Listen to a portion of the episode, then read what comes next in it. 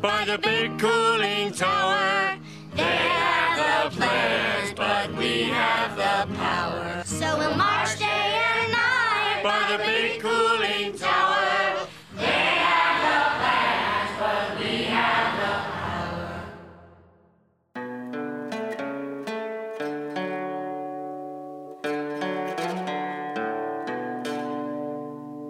Hi everyone, Briahna here.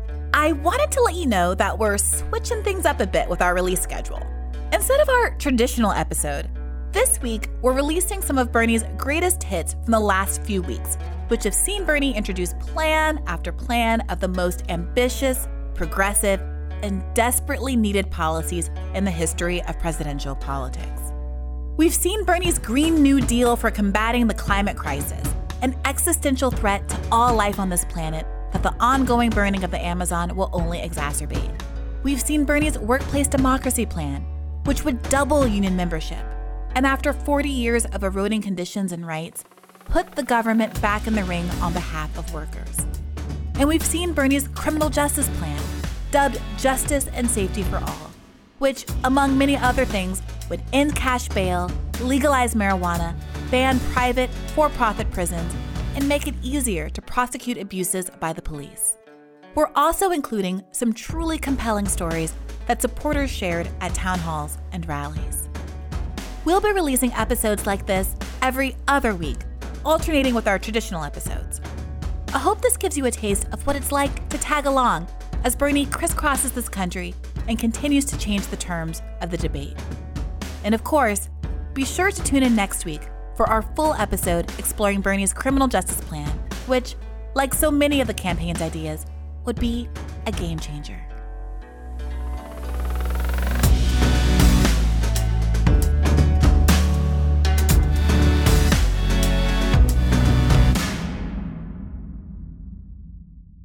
We have just introduced the strongest pro union platform in the history of American politics.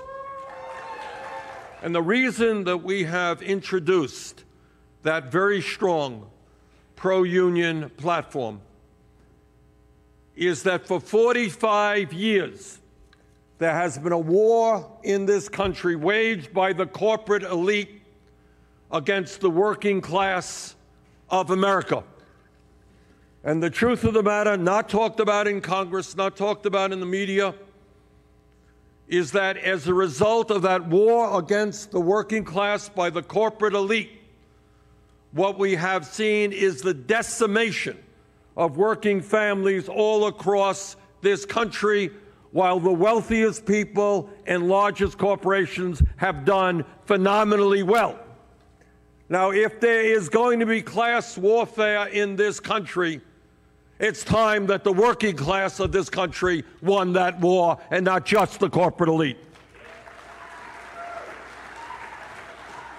What you know and what I know is that the only way we rebuild the crumbling middle class, the only way we provide dignity and security for tens of millions of workers is when we rebuild the trade union movement in this country.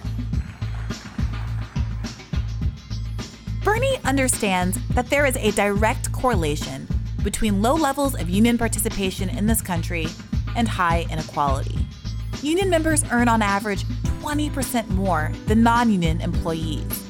And that union premium is even higher for women and people of color.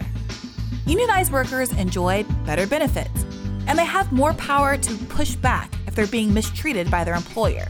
That's why union membership isn't just about economic rights, it's a civil rights issue. For that reason, Bernie Sanders has introduced the Workplace Democracy Act. With this plan, we are going to double union membership. How? Well, for one, he's streamlining the process of joining a union. Under Bernie's plan, if 50% of the workplace plus one signs a union authorization card, you get a union. It's just a one step process. Moreover, the Workplace Democracy Act gets rid of the incentive for employers to bust up unions. A full 92% of private sector employers force workers to attend closed door meetings to hear anti union propaganda. 80% require supervisors to attend training sessions on attacking unions. A worker who starts to try to organize their coworkers has a 1 in 5 chance of being fired.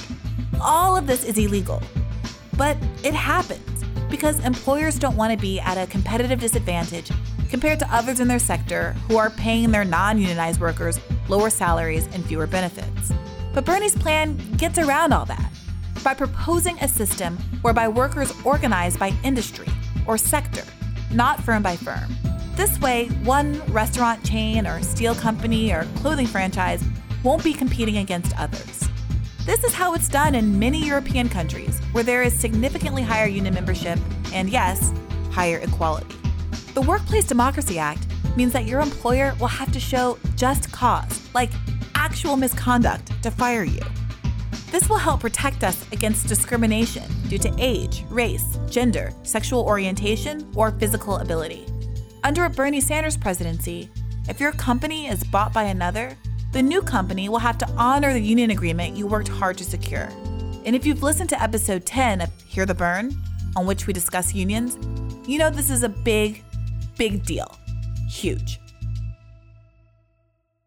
Next up, we hear from Julia, who told Bernie at a town hall in Vista, California, that she has to work 40 to 50 hours a week while attending school just to make ends meet. And even then, she sometimes overdraws her account.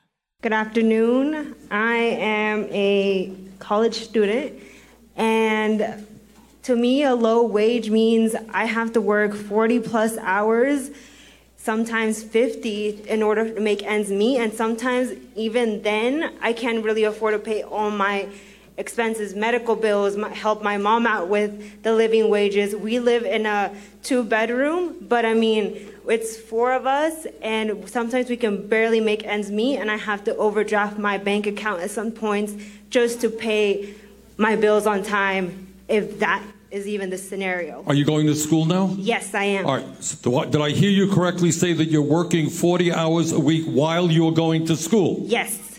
Well, let me, I mean,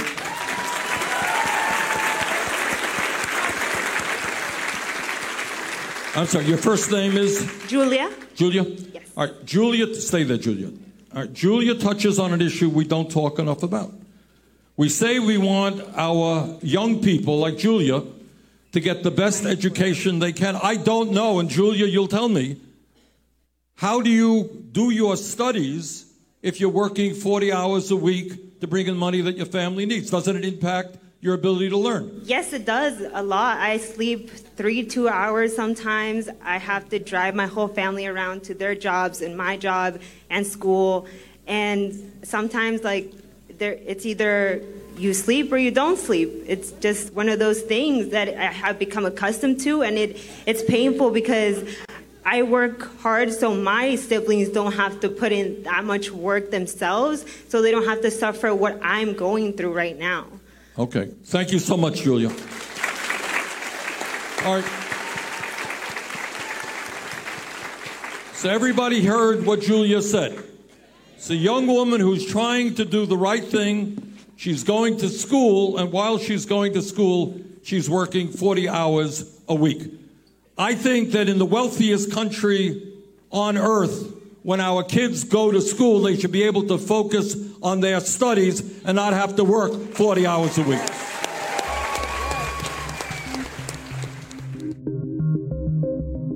Bernie's Green New Deal platform runs to 14,000 words or so. So I thought I might just pop in here to explain what it would do in very broad strokes. First, and crucially, Bernie's plan takes the 2030 deadline set by the IPCC seriously. Last October, the UN Intercontinental Panel on Climate Change issued a report saying that if we are to have a shot at limiting the already sweeping effects of climate change, action on the scale and time frame of Bernie's plan is absolutely necessary. Remember that whenever you hear critics argue that Bernie's plan is too expensive, too ambitious, or too unrealistic. What exactly is their alternative? A carbon tax? Sure, that might work if it were 1990.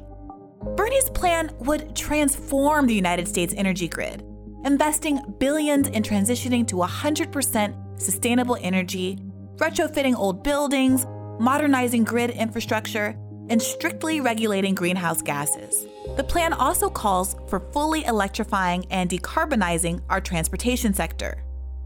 Transforming those two sectors, energy and transportation, would on their own reduce US emissions by 71%. What's more, Bernie's plan recognizes that this crisis is global and provides $200 billion to help other countries reduce their emissions. All of this would be paid for by selling energy on the open market, taxing the new green jobs that the plan would create, and reducing military expenditures on, for example, protecting oil shipping lanes. As Bernie mentioned when he introduced the plan in Paradise, California, site of the devastating 2018 Camp Fire, he does not shy away from confronting the forces that got us in this mess in the first place. This, again, is, is kind of radical, but I think we have got to think of these things. We're in, and I mean that, I mean that very seriously, that in this moment of global crisis, we have got to rethink the way we have looked at the world. That's where we're at. We are finally going to end the fossil fuel industry's legal immunity. Now, what does that mean? What does that mean? This is an important issue. Look, everybody makes mistakes. Everybody in this room has made a mistake. Every doctor has made a mistake. Every engineer, every poli- even politicians occasionally make mistakes. But what we have got to look at is if somebody produces a product and it turns out to be a harmful product, and they say, oh my God, we didn't know that. That is one thing, and that happens all of the time. But when somebody produces a product which they knowingly understand to be harmful, that is a different situation. Today, just 100 companies have been the source of more than 70% of the world's greenhouse gas emissions in the last three decades. 100 companies. They have been permitted to walk away from their toxic spills, their abandoned wells, and other environmental disasters. Documents have emerged, as many of you know, in court cases that show that the top fossil fuel executives have known for decades that their products were destroying the planet, and they buried those documents in order to continue making as much money as possible. So there is a difference between ignorance, just not knowing, and suppressing the truth. Make no mistake about it. What the executives of Exxon Mobil and other fossil fuel executives are doing is exactly what the tobacco industry did when it lied about the health risks associated with smoking. Conduct that led to federal racketeering convictions.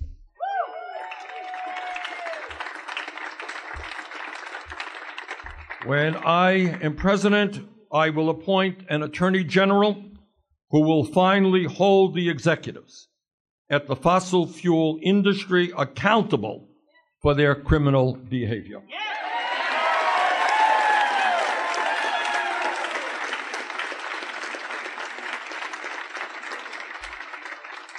Further, we will eliminate all of the fossil fuel industry's tax breaks, of which there are many Last year, if you can believe it, as a result of Trump's tax giveaway to the rich, not only did 24 fossil fuel companies throughout the country pay nothing in federal income taxes, they actually received a $2 billion tax refund from the IRS after making 38 billion in profits. So take a step back. Take a step back and think about it. Here you have an industry which every day is helping to destroy our planet. You got many of them not only paying nothing in federal income tax, they have received a $2 billion tax refund from the IRS. So we say to the fossil fuel industry, we will end those tax giveaways and substantially raise taxes on the companies that are creating the climate crisis.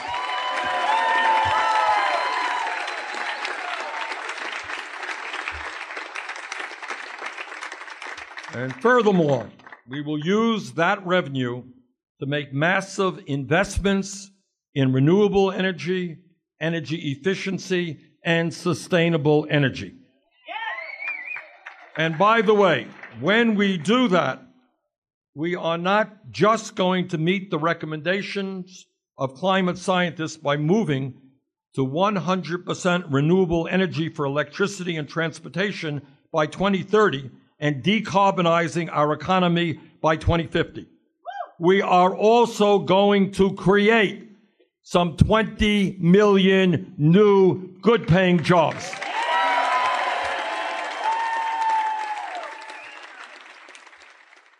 One part of the plan that I find fascinating, uh, which which is about how power uh, is generated and distributed. Um, you talk about there's public, there's some federal public administration of power in this country based on the Tennessee right. Valley Authority and others. Right, right, and basically, you you propose essentially a federal takeover of the whole thing. That essentially a Tennessee Valley Authority extension for the whole country. Right? Am I getting? Am I understanding that yeah, correctly? Yeah, that's you're in the ballpark. That's right. Look, the TVA has done a lot of good work. Uh, it produces electricity from hydropower uh, and other sources. What we need to do is have an aggressive federal government saying that we are going to produce a massive amount of electricity from solar and from wind and from other sustainable energies, and we will sell it out. And by the way, we're going to make money doing that. But you can't nibble around the edges anymore. We need to transform right. our energy system. That means a massive increase in sustainable energy. I want to interrupt Chris's interview with Bernie to explain what the Tennessee Valley Authority is. The TVA was created in 1933 as part of FDR's New Deal to provide both power and poverty reduction to the Tennessee Valley, one of the regions worst hit by the Great Depression. The TVA remains a federally owned corporation that provides power to some 10 million people across seven states, a mix of nuclear, coal, natural gas, hydro, wind, and solar. The cool thing about the TVA is that it's completely self funding and continues to invest heavily in the Tennessee Valley region. So when Chris draws that comparison, yeah, it's like that. And it's awesome.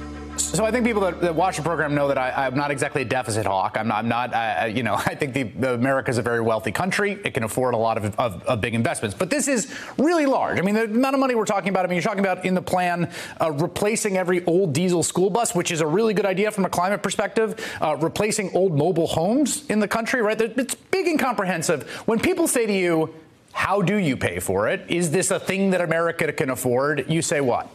Well, the first thing is we cannot not afford it. I mean, we are playing for the future of the planet. So we have got to do it. And second of all, we pay for this in a number of ways. And one of the ways we pay for it is, as you have just described, a massive federal project that produces sustainable energy is going to make money as well.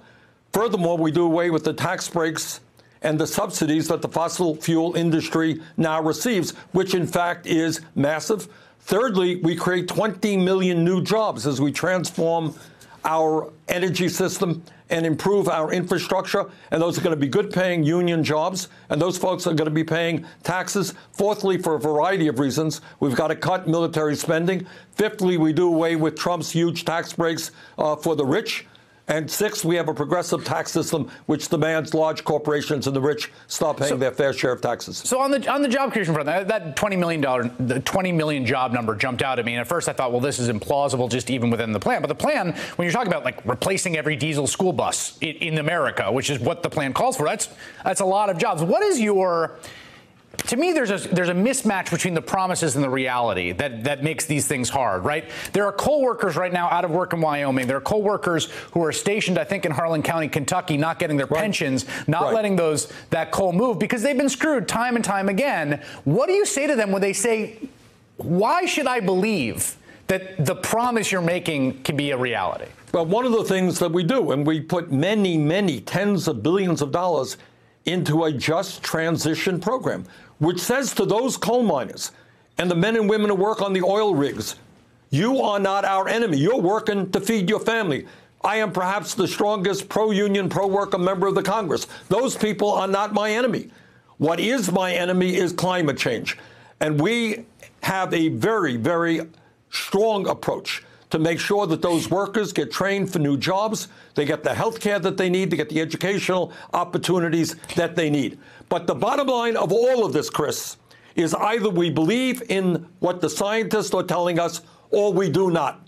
And if we believe what they are telling us is that we got fewer than 12 years in order to transform our energy system, or else there will be irreparable damage done to our country and the planet, well, if that is the reality, and I happen to believe the scientists, Yeah. then we have to act comprehensively. Last point that I want to make on this, Chris this is not just an American issue. Yeah, I was- and what is yeah. so very dangerous about Trump is that we need a president who is leading the world. That's hard. That is really hard. If you think what I'm talking about for our country is difficult, try getting Russia and China and India, all these other countries involved. And what I have been saying, and I know that this is not going to happen tomorrow, but maybe, just maybe, in the midst of this crisis, maybe the countries of the world wake up and understand that instead of spending a trillion and a half dollars every year on weapons of destruction designed to kill each other, maybe we pool our resources together and we combat our common enemy, which is climate change.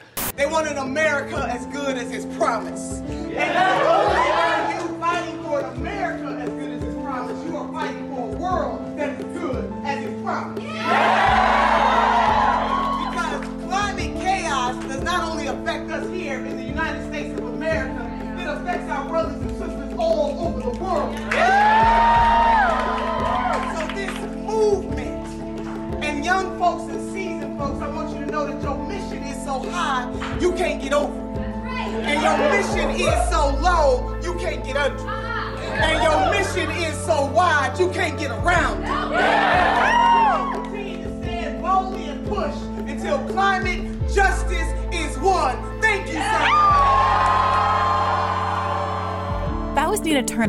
Francisco last week, where climate activists from the Sunrise Movement lobbied the DNC to host a climate themed debate. Senator Turner stood with protesters in solidarity, rallying them as few else on earth can. Unfortunately, they were unable to convince the DNC, which voted down the climate debate 17 to 8. But undoubtedly, they were heard. And that matters. At an affordable housing town hall in Northridge, California, one woman made her voice heard when she told Bernie her story of being foreclosed upon after missing just one payment on a second mortgage. My husband worked for a defense contractor, IT, for almost 20 years, a month shy of 20 years. A management person lost 300 million. They proceeded to lay off 3,000 workers, mostly older workers. My husband lost his job. Then he became disabled. We have been in the disability process for two years. We are a week away from losing our home um, to auction. I'm sorry. I have an MA. I'm working on my PhD. I just got a minimum wage job at Ralph's, thank the gods, to at least make a little money. I can't get a job because of my age. I'm 59. We need to address that. Also, I don't know how many of you people know this because most of you are renters. We were in rent control for 18 years until we saved up to buy a home. A second mortgage can get foreclosed on in the state of California. You can miss one payment of a $900 second mortgage and have your house sold out from underneath you. This is criminal. It should not be allowed. The Social Security disability system, you spend 40 years paying into it. You shouldn't have to be begging to get help from it the imbecile who is sitting in the POTUS seat right now wants to cut benefits for SNAP for people like us who are struggling, who worked hard all our lives, and there is no American dream. There is only an American dream for the oligarchy, for the wealthy, and the people who have established this income inequality. How many yachts do you need? How many homes do you need? It needs to trickle down.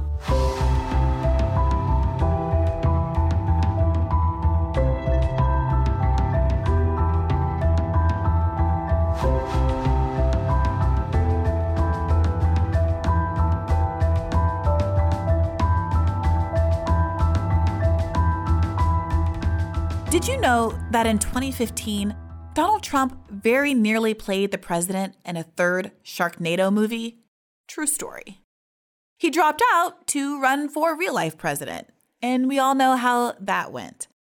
Now, this broke into the news again lately when it was reported that Trump had raised the idea of nuking hurricanes to prevent them from hitting the US. An idea that bore an eerie resemblance to the plot of Sharknado 1. Somehow, and I don't know how this is possible, it feels like Trump is ramping up his, well, Trumpiness to whole new levels. Last week, he called himself the chosen one and quoted someone describing him as King of Israel. He also suggested that American Jews who vote for Democrats are, quote, disloyal to Israel. Bernie, unsurprisingly, had some words for that. I think any Jewish people that vote for a Democrat, I think it shows either a total lack of knowledge or great disloyalty. That if you are Jewish, I gather to be a loyal American, you got to vote for Donald Trump and Republicans. Well, let me say this to the president I am a proud Jewish person.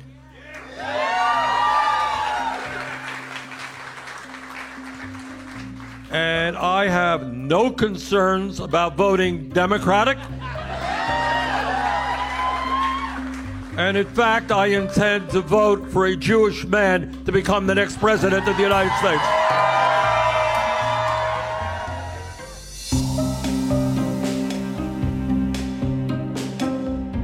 Earlier this month, Bernie sat down with Phillip Agnew, co founder of the Dream Defenders, along with a group of young people in Miami for an in depth conversation about student debt, healthcare, and criminal justice reform. Be sure to check out the video we made of the discussion on YouTube. Just search for Bernie Listens. For this episode, though, we wanted to include a longer portion of the conversation about criminal justice, which, as you'll hear, intimately affected the lives of everyone present. It's meetings like this one that informed Bernie's Justice and Safety for All plan, which would do things like legalize marijuana, halve the prison population, end the federal death penalty, and make it easier to prosecute police misconduct. We live in Florida. 100% of our juvenile facilities are private, right? Um, one of the largest prison corporations in the world, GEO Group, is headquartered here in South Florida, just a few miles away. Criminal justice is something in Florida that we, we face every single day. So, what are your thoughts? Miami has one of the biggest jail systems in the country. I have four cousins that I grew up with incarcerated, one for 20 years, one for three years, one for seven years. One got sentenced three weeks ago for eight years after already doing nine years in prison. So this affects my life every day. Me and all of my friends, it's probably out of 10 of us, only two have never received an arrest or any charge. Eight have been to jail. Yes, misdemeanors, me included. Yeah. Um, a misdemeanor weed charge yeah. um, on spring break that cost that misdemeanor charge cost me three thousand seven hundred and fifty dollars.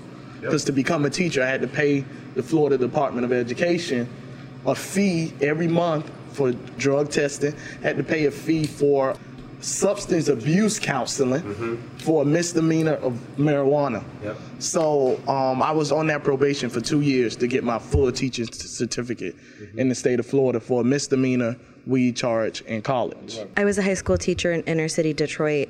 And from my classroom to juvenile delinquent facilities or juvenile detention facilities, it was a revolving door.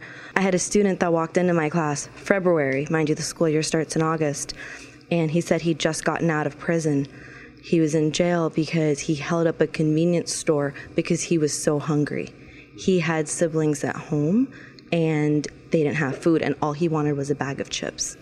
And he got sent to he got sent to prison for that. All these stories just go to show that our justice system is broken and it is against um, black and brown folks.